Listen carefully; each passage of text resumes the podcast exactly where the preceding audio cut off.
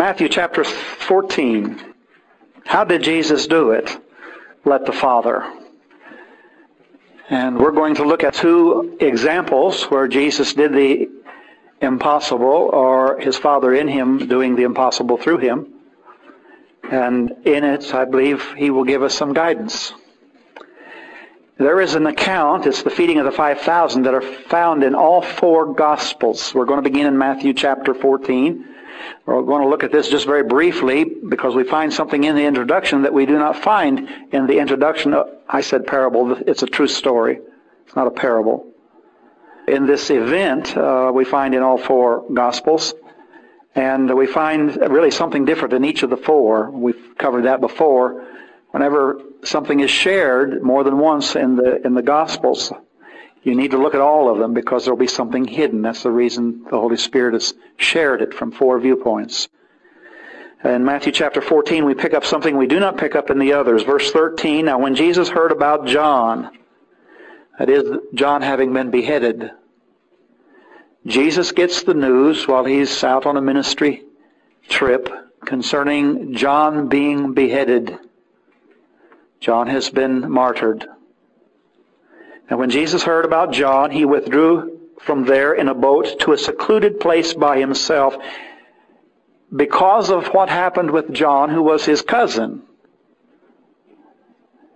and who introduced Jesus to the scene and who baptized Jesus and who, under the ministry of John's baptism, the Holy Spirit came down upon Jesus.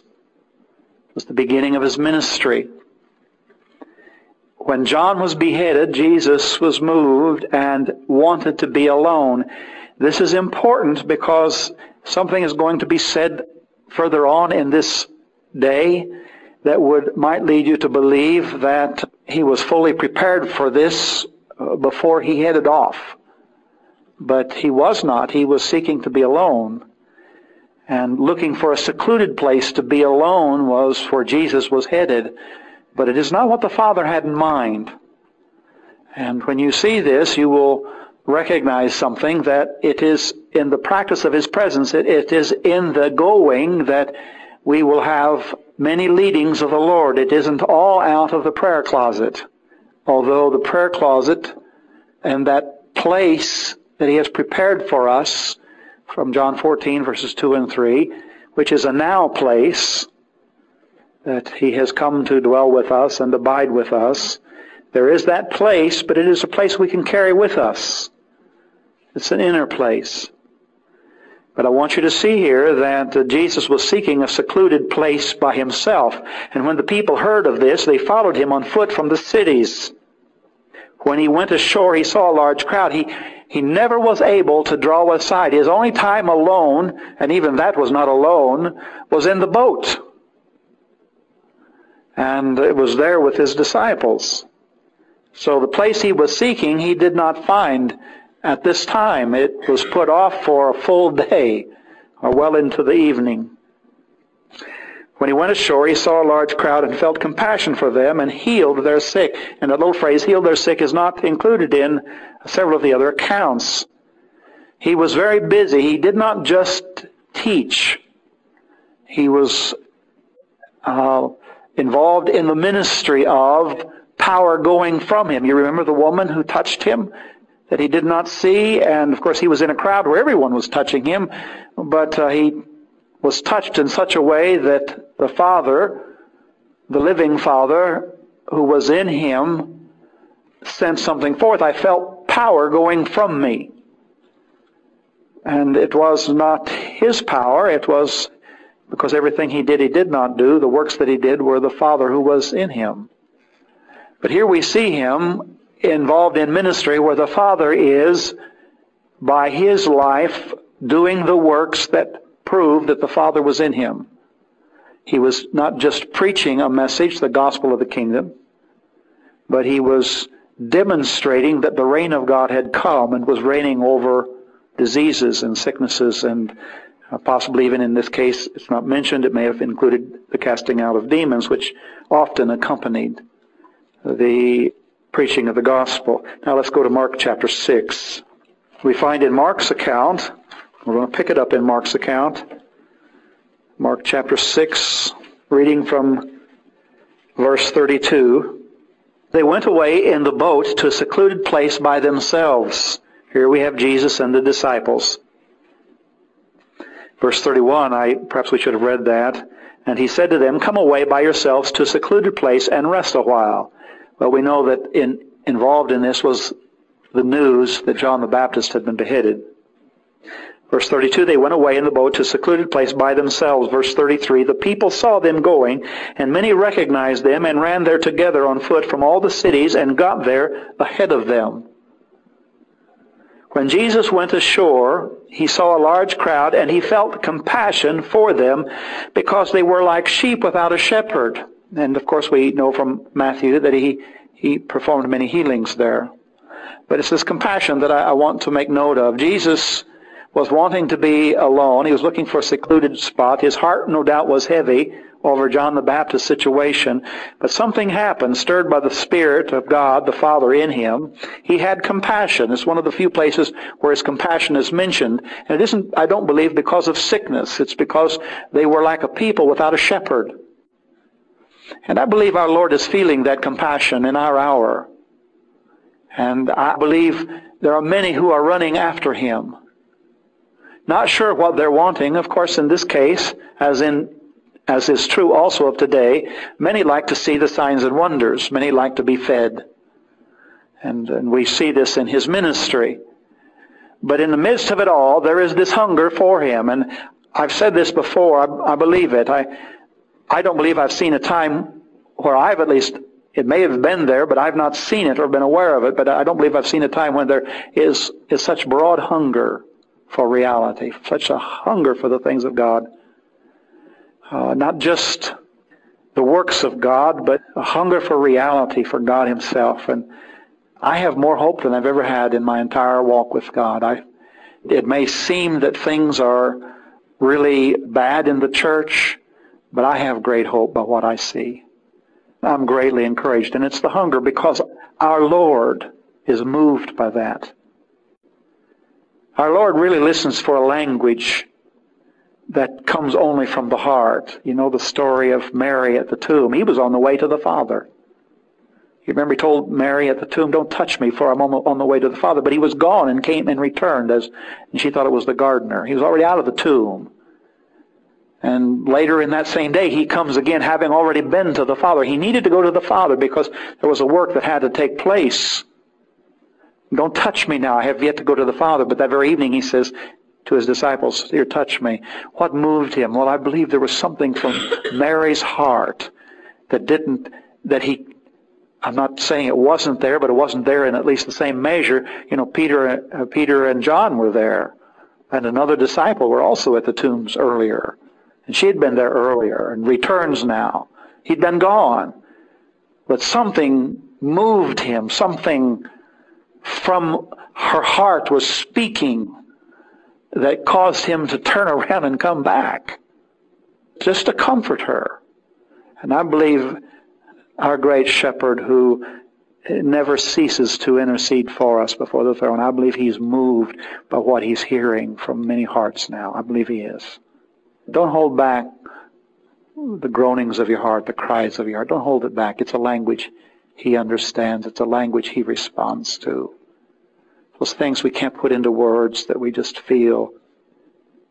Express them at least inwardly. He hears it. It's a language he understands. But he was moved by compassion here because they were like, like sheep without a shepherd. Let's go to Luke chapter 9. Keep your finger in here though, because we're going to come back to this. But let's go to Luke chapter 9. And in Luke's account, we'll pick it up in verse 10. Verse 10, when the apostles returned, they gave an account to him of all that they had done. Taking them with him, he withdrew by himself to a city called Bethsaida. But the crowds were aware of this and followed him, and welcoming them, he began speaking to them about the kingdom of God. Here we know what he was preaching. And curing those who had need of healing. Now the day was ending, verse 12. Now the day was ending, and the twelve came and said to him, Send the crowd away that they may go into the surrounding villages and countryside and find lodging and get something to eat. For here we are in a desolate place. Who would have done differently? Here's the situation. They were seeking to be off alone. They weren't prepared for a multitude, a crowd that showed up. It was not a small crowd. 5,000 men, not counting women and children. You know, it could have been 15, 20,000 in size. No, it wasn't a small, group. they had not anticipated this. Jesus asked them to come to a secluded place. It certainly was not secluded. He had a need to be alone. He thought he had a need to be alone. The Father had something else in mind. You know, sometimes there's nothing wrong with it. Jesus had a need to be alone, or Jesus, man makes his plans, but God orders his steps. Proverbs. And uh, the Son of Man, you know, he was burdened with John and the ministry and was seeking to be alone and encountered not a little crowd, a large crowd. And upon encountering this large crowd, had compassion, preaching the gospel, healing many. And now, how many do you suppose would come forward with a need for healing in a crowd of 5,000, 10,000, 15,000? I've got a feeling he was busy. Busy wore out, exhausted. Evening was coming. They had not planned on it. And what is the disciples' solution for a hungry crowd late in the day? Get them off of our hands, you know. It wasn't Jesus' answer. Do you know, we think like that. We think that this crowd that is beyond our means, this situation that has no possible answer, is there's only one solution: get rid of the problem. Send the people home. Let them go fend for themselves. That's just an opportunity. It's just an opportunity. And you'll see this pattern all through Jesus' life. Unexpected. This was unexpected to Jesus. Now, and we're going to see that the Father revealed before he got to this place, but after he had left for the secluded place, the Father revealed to him something. Probably when he encountered the crowd and he said, What did he say to the Father? What are you doing? He didn't say to the Father, Father, I need to be alone. He didn't say to the Father, Father, you know, this issue with John the Baptist, I really just need to be with you and me. No, he believed that his father reigned. He believed that it was no accident that there was a crowd of needy people. And his solution wasn't, Father, help me escape this, situation. What are you doing? What, what's this about? As soon as he turned towards the Father for what the Father was, you see, as we were talking about openness and focus last week, we, we made a statement. Our commitment is not to need. It is not to will. It's to Him. What are you about? It wasn't their need or some vague will of the Father to heal the sick and preach the gospel. Father, what are you doing here? And having always the presence of the Father, it was an ongoing conversation. Uh-oh. I've discovered that. I've had an opportunity to experience having an awareness of that kind of thing. The Lord's gracious to have put me in situations and my having some understanding of this from other ministries and to when something comes up to say, what are you doing? And always, always when you are wanting in on what he's doing, you suddenly discover what he's doing is beyond you, and it's it's it's wonderful. It's wonderful to be a part of. That is to go through with him. You've all had your experiences. I'm trying to make you aware of, give you a consciousness of that he is always with us in this, and that's what we're seeing with Jesus. He had not planned on preaching and healing to a large multitude. He was trying to draw aside and be alone. These were not his plans. But you see, he lived in the Father's plan. Uncle Arthur again. Tom, you remember what Uncle Arthur will say in regard to the plan? In the plan. He'll, someone will say, Arthur, when are you coming back? In the plan. You know.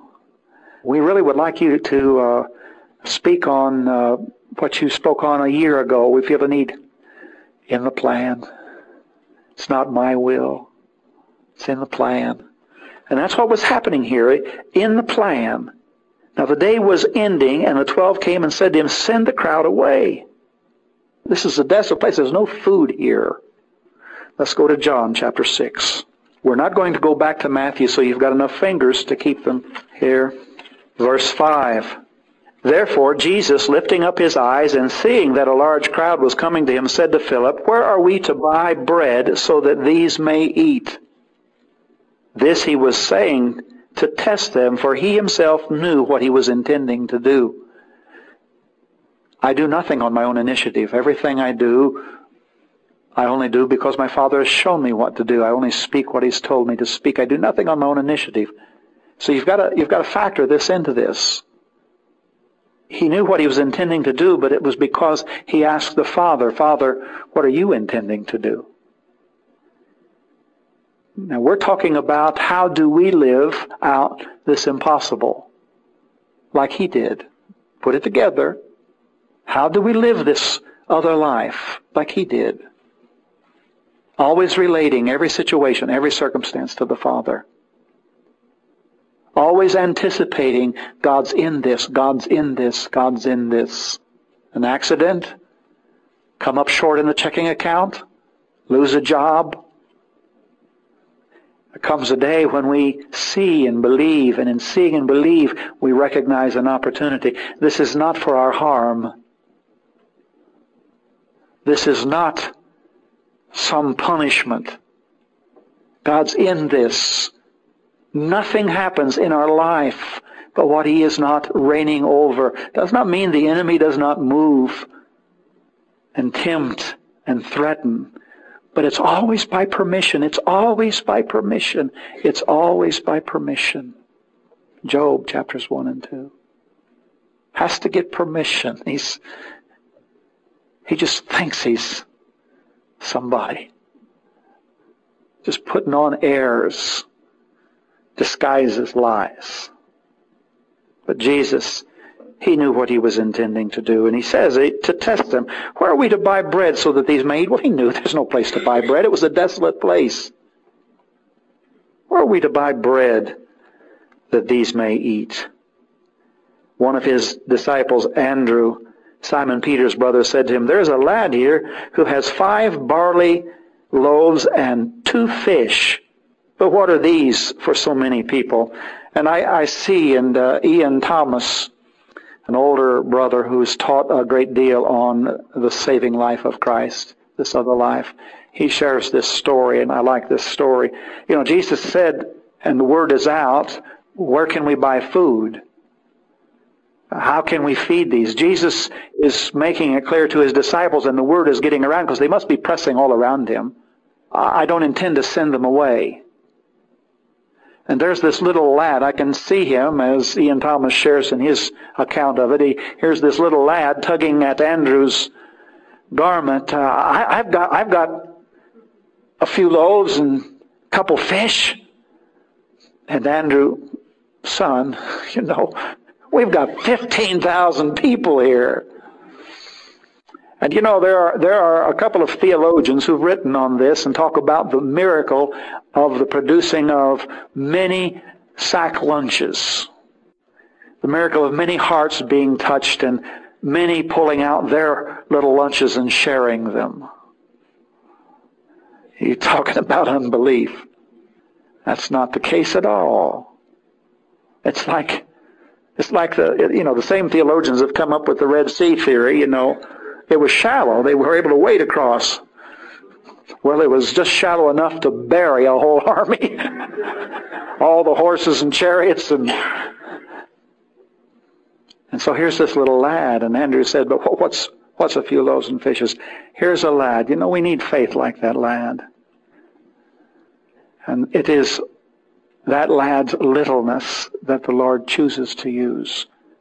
He didn't gather up everybody's loaves and fishes. No doubt there were other loaves and fishes there, but he took just that one lad's sack lunch. A few loaves and fishes. And with that fed five, ten, fifteen, twenty thousand people. But what he did it with was what was in hand. We can't seem to focus on anything but what's not in hand. In my work I've, with churches in regard to facilities, I've learned this, and it's hard to communicate sometimes to pastors. God has given us everything we need now. It is in hand to do everything that needs to be done to win the world. We are not needing the addition of anything loaves, fishes, monies. Are you hearing me? We have everything in hand to do what God is wanting to do. It does not mean it will be done with little.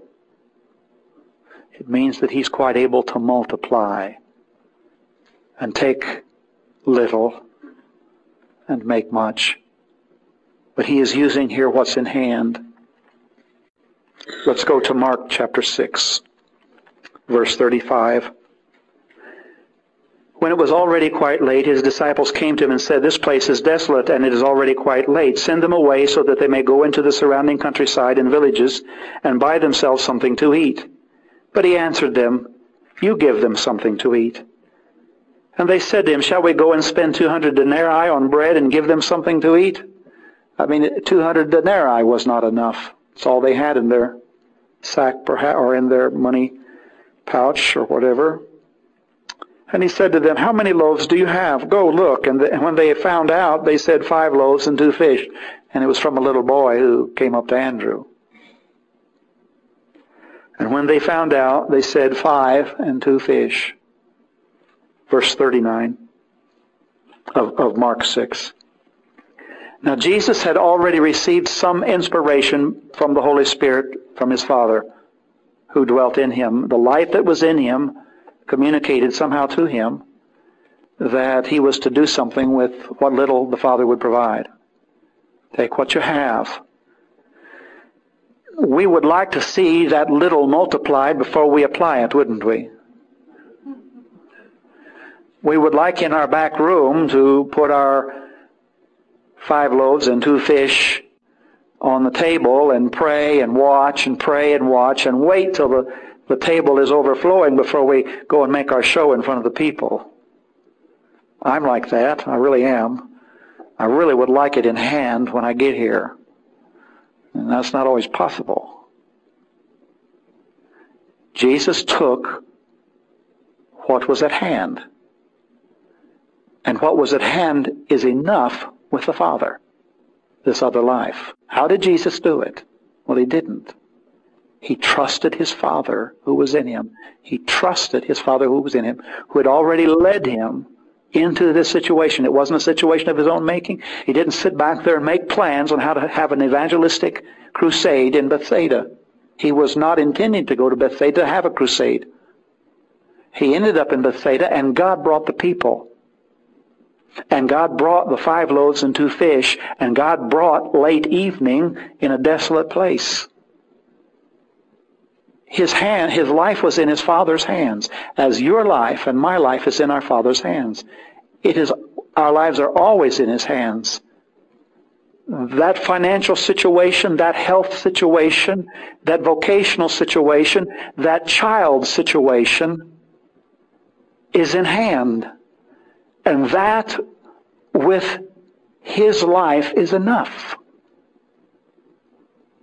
Five loaves and two fishes against a mortgage payment that's beyond what you have available and have been able to save and you're running, getting behind is enough with a father. It's enough.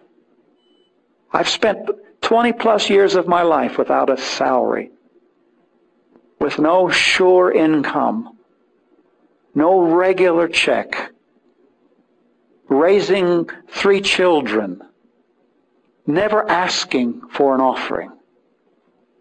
And it's always there. I never missed a single payment. I was never a day late until I took it back into my own hands. That's my testimony. 20 to 25 years with never missing a day until I took it into my own hands, until I set out to do for God a grand ministry. And not smart enough to recognize that as soon as it was a day late, that I was moving out of the plan. Because he's never a day late. Never. Ever. That's not the testimony of God that he pays late. If we are moving in him, every circumstance is ordered. Five loaves and two fish are enough to feed the world, much less 20,000, 15,000, 10,000. You, you put a number. How long do you suppose the Father could have multiplied that? Do you know what the miracle was in my mind? You know, we know that the Lord is quite able to speak a word and bring forth wheat. But he spoke a word and not only brought forth the wheat, but crushed it, separated the chaff, ground it, baked it. You understand what I'm getting at? All those things that men do to bring forth the loaves. And then he caught the fish. It's marvelous, isn't it? Could he have fed the world from those few? Yes, he could have. What were the limitations? He actually kind of overshot it. They, they ended up with 12 baskets full at the end. Some were so in awe they didn't eat their fair share. I don't know. Or he was just saying, Your lack is my abundance for you. And I believe it is. And when they found out, they said five loaves and two fish, and he commanded them all to sit down by groups on the green grass. Verse 40, they sat down in groups of hundreds and fifties. He's now bringing order to the situation. Verse 41, and he took the five loaves, what was in hand. Here we have a, here's my outline for this evening. And he took the five loaves and two fishes and two fish. He took what was in hand, and looking up towards heaven, turned to the Father, took what was in hand, turned to the Father, related what was in hand to the Father. He blessed it. He gave thanks for it.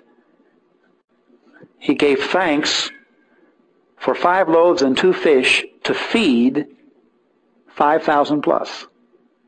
Would you be thankful? Are you thankful for your lack for the situation? You can be if God's in it. Turn to the Father. Relate it to Him. He took the fish, turned to the Father, gave thanks, and broke the loaves. Mm. We could spend a whole evening on this, but I'm about out of time. The Lord has a need to break what He uses.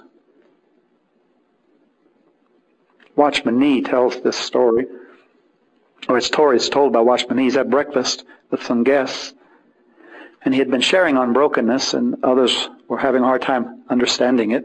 Why must God break what he uses? And there's a need in us to be broken. That is, Adam's mind, Adam's ways, Adam's ambitions, they need to be broken.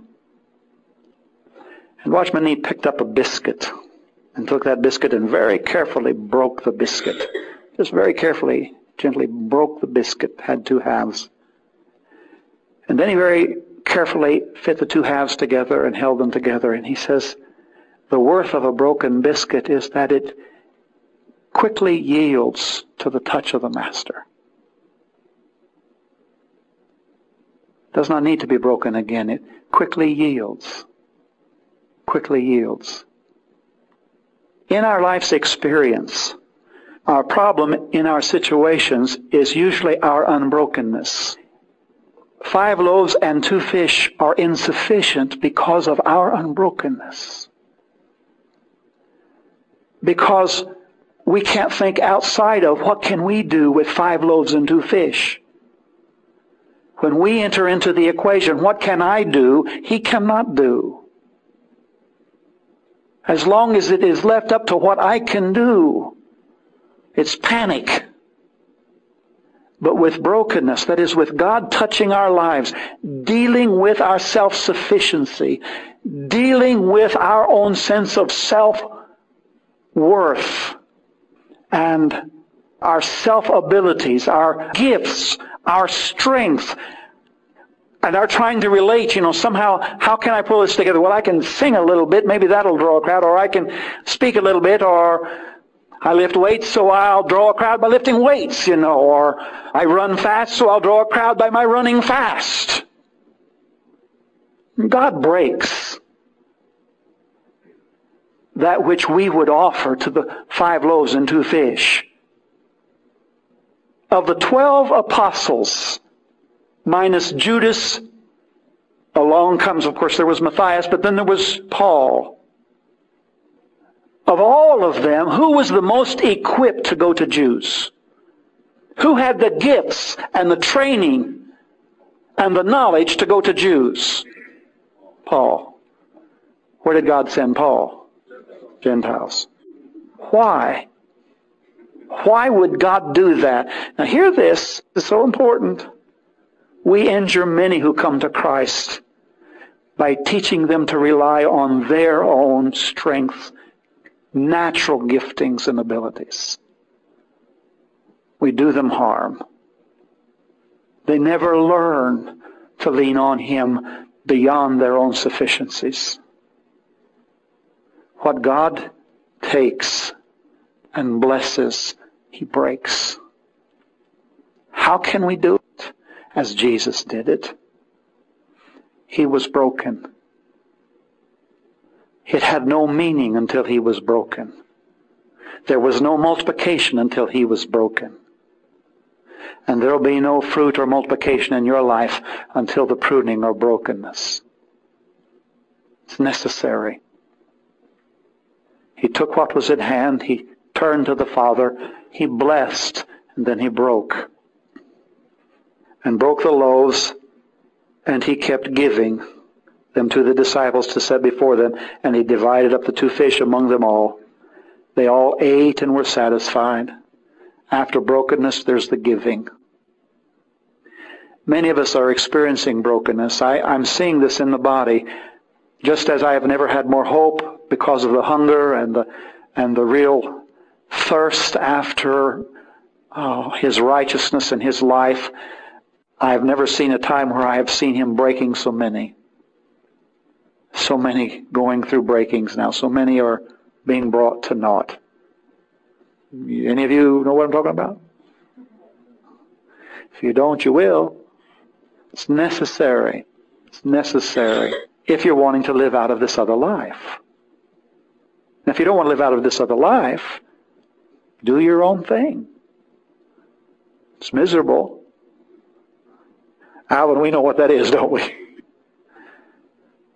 But out of the brokenness, there's giving. There's giving and giving and giving and giving. You know, I've, one of the lessons I've learned, uh, Tom, who works with ministry, mission to the poor, he can testify of this, but if, if any of you have ever worked with missions to the poor, the homeless, so forth, do you know in their brokenness on the whole, they are absolutely unbounding in their generosity? I spent several years, three or four years, on occasion hitchhiking. Who do you suppose stopped and picked me up? Do you suppose it was the Mercedes and the Cadillacs and the Lincolns and the upper line Chevys and Buicks and no way, man, no way. Do you know who stopped and picked me up? People who knew what it was to be stranded. They did. And because of that, they were ready. He does not choose many wise, many rich, many strong. They're not ready. There's something about being broken that makes you generous. It's hard to grasp, isn't it? Richest nation on the earth. Average church member giving is less than 2%. Less than 2% of disposable income. Not gross. And this is the country that has created the prosperity message that's going throughout the world. Something wrong with this picture. It isn't the rich that are benevolent. You know, you take a man that's making $2 million a year and he gives away a hundred thousand and everyone puts him on their board. And it's a token. It's a write-off. But those who are living barely on poverty level wages can give very generously. I remember when I was working in or going in and out of China, I was told that the average Christian in China who was making at that point less than $25 a month on our scale, adjusting it to our scale, $25 a month, was giving 30 and 40% of their income away for the gospel. How? God can take a few loaves and fishes and multiply them. God wants to enter our life's situation. He's wanting to be to us what he was to Christ. Christ in us as he was sent by the Father, the living Father, and had life. He's wanting to be to us. And he is giving us a life and many opportunities by which he can show himself strong. How did he do it? He took what he had. 5,000 men, not counting women and children, hungry, hungry, needy, sick, ill, and a few loaves and fish. And did so much with his little nothing that it's recorded for us and the story's been told a thousand times, a thousand times, a thousand times since. And if you look at the other stories, I'm out of time. It's going to use Lazarus, same thing. Took what was at hand, the situation at hand, looked to the Father, gave thanks, spoke forth, and Lazarus came forth. Let's pray. Be to us, Father of lights, be to us, be to us what you were to your only begotten Son, our Savior. As you sent the Son and He sends us, we would live. Be to us our life, Lord. I pray for my brothers and sisters, Lord, that they accept what's at hand and see it as if from you. and bring it before you and give you thanks for it, Father, and apply it to the need in their life, that you might be glorified. To the praise of your holy name, that the covering of the earth with your presence might be soon, Lord, and that we might be a part, we pray. Amen. Amen. Thank you.